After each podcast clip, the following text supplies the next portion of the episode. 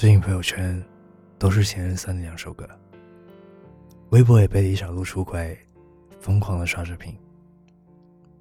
很多人说，看电影的时候，女孩都哭出了声；散场的时候，看到很多人都红着眼睛。而我也说好这样的心态去了，可看电影的时候，根本没哭出来。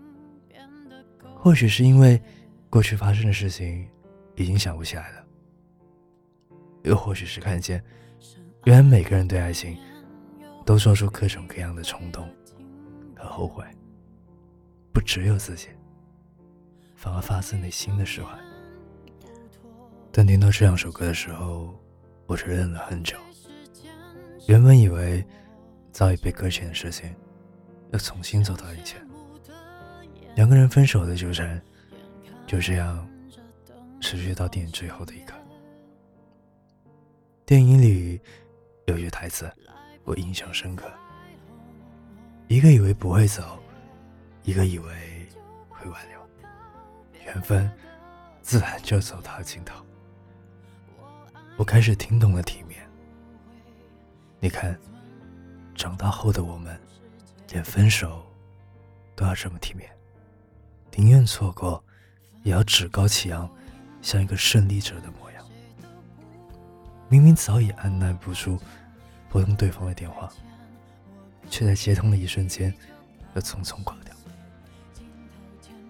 明明想要问候对方，却在对话框里输入一大段话，在发送前一秒删掉。明明窝在沙发里一遍又一遍刷着对方的朋友圈。却在朋友问起的时候，故作骄傲地说：“我早放下了。”明明自己的生活被思念填满，根本不得轻松，却还是要在朋友圈装出一副歌舞升平的模样。体面里的歌词这样说：“我爱你不后悔，也尊重故事结尾。”分手应该体面，谁都不要说抱歉。回来亏欠，我敢给，就敢心碎。而贾乃亮和李小璐的感情，让我听明白了，说散就散。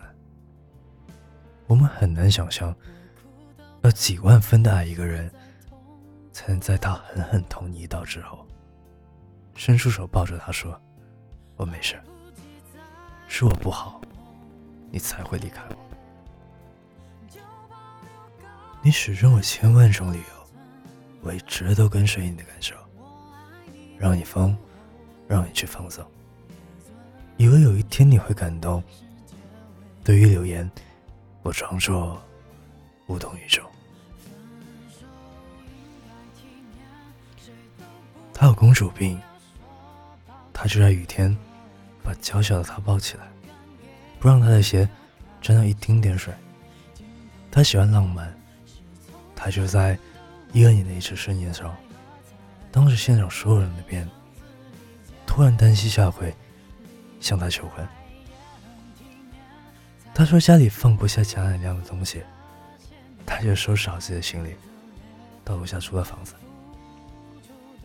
这些种种，都是他爱的证据。他是爱情的伟人，他爱的比谁都坚决，比谁都坚贞。想起几年前，有个我很爱且爱我的女孩，那是我们在一起一年，吵架后三天的一个晚上，我在一家酒店大堂坐了一夜，打了一百多通电话。全都是您拨打电话已关机。那晚，我体会到了什么叫撕心裂肺的痛。没出意外，第二天早上我见到了他，那种无奈，很明白为什么贾乃亮微博文章的话题。会是点点点点点，真的没有言语可以表达那样的感觉。当自己坚守的信仰变成别人的笑料，这种心酸，可能是有些人比生都无法体会的心水。可以和《前任三》里面一样，真的放不下。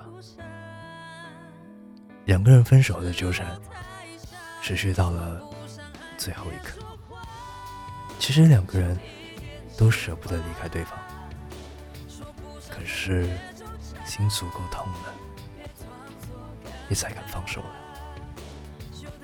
梦云穿上了至尊宝的衣服，戴上了紧箍咒，站在街头，一遍一遍的呼唤林家的名字。而对芒果过敏的林家，则大口大口吃着芒果，直到被朋友发现，紧急的送进医院。这样的经历，真的是历历在目。为了找出那段时间，我成了别人口中的渣男，因为再也没有办法认真的爱一个女孩，爱上一个又一个。消遣别人的感情，来填补自己内心的缺口。有人说，忘记一段感情，最好的方法是投入到下一段感情。但我觉得，用这样的方法来忘记，太残酷，太自私了。在疗伤的时候，伤害的就是另一个人。直到后来，我们都长大了。她嫁给了一个男人，过着简单、相夫教子的生活。这些年，我也拼命的努力，重新把自己变得更好，去爱下一个人，是认真且明白的去爱。我们都很体面，对待前任恨之入骨。和相爱相杀，永远都没有意义。最好的做法是，你从未想过让他后悔，你希望他幸福、快乐，跟你一样。每首歌里都藏着许多故事，或喜或悲，只有有故事的人，最终才会听懂吧。我们的人生里。都有一个无法回头，也没有忘记的人，已经不爱了，但却记得曾经爱过。我们的人生里，都躲不过一段无法忘记，却又没有结局的爱情。以为会一辈子，但却只是一阵子。后来，我们都听懂了情歌，也放下了过去。相信爱情不过是一场分分合合的游戏，也相信我们最终会和对的人幸福在未来的岁月里。哈库纳马塔塔，我是尹希，捕梦少年，陪你看世界的晚安。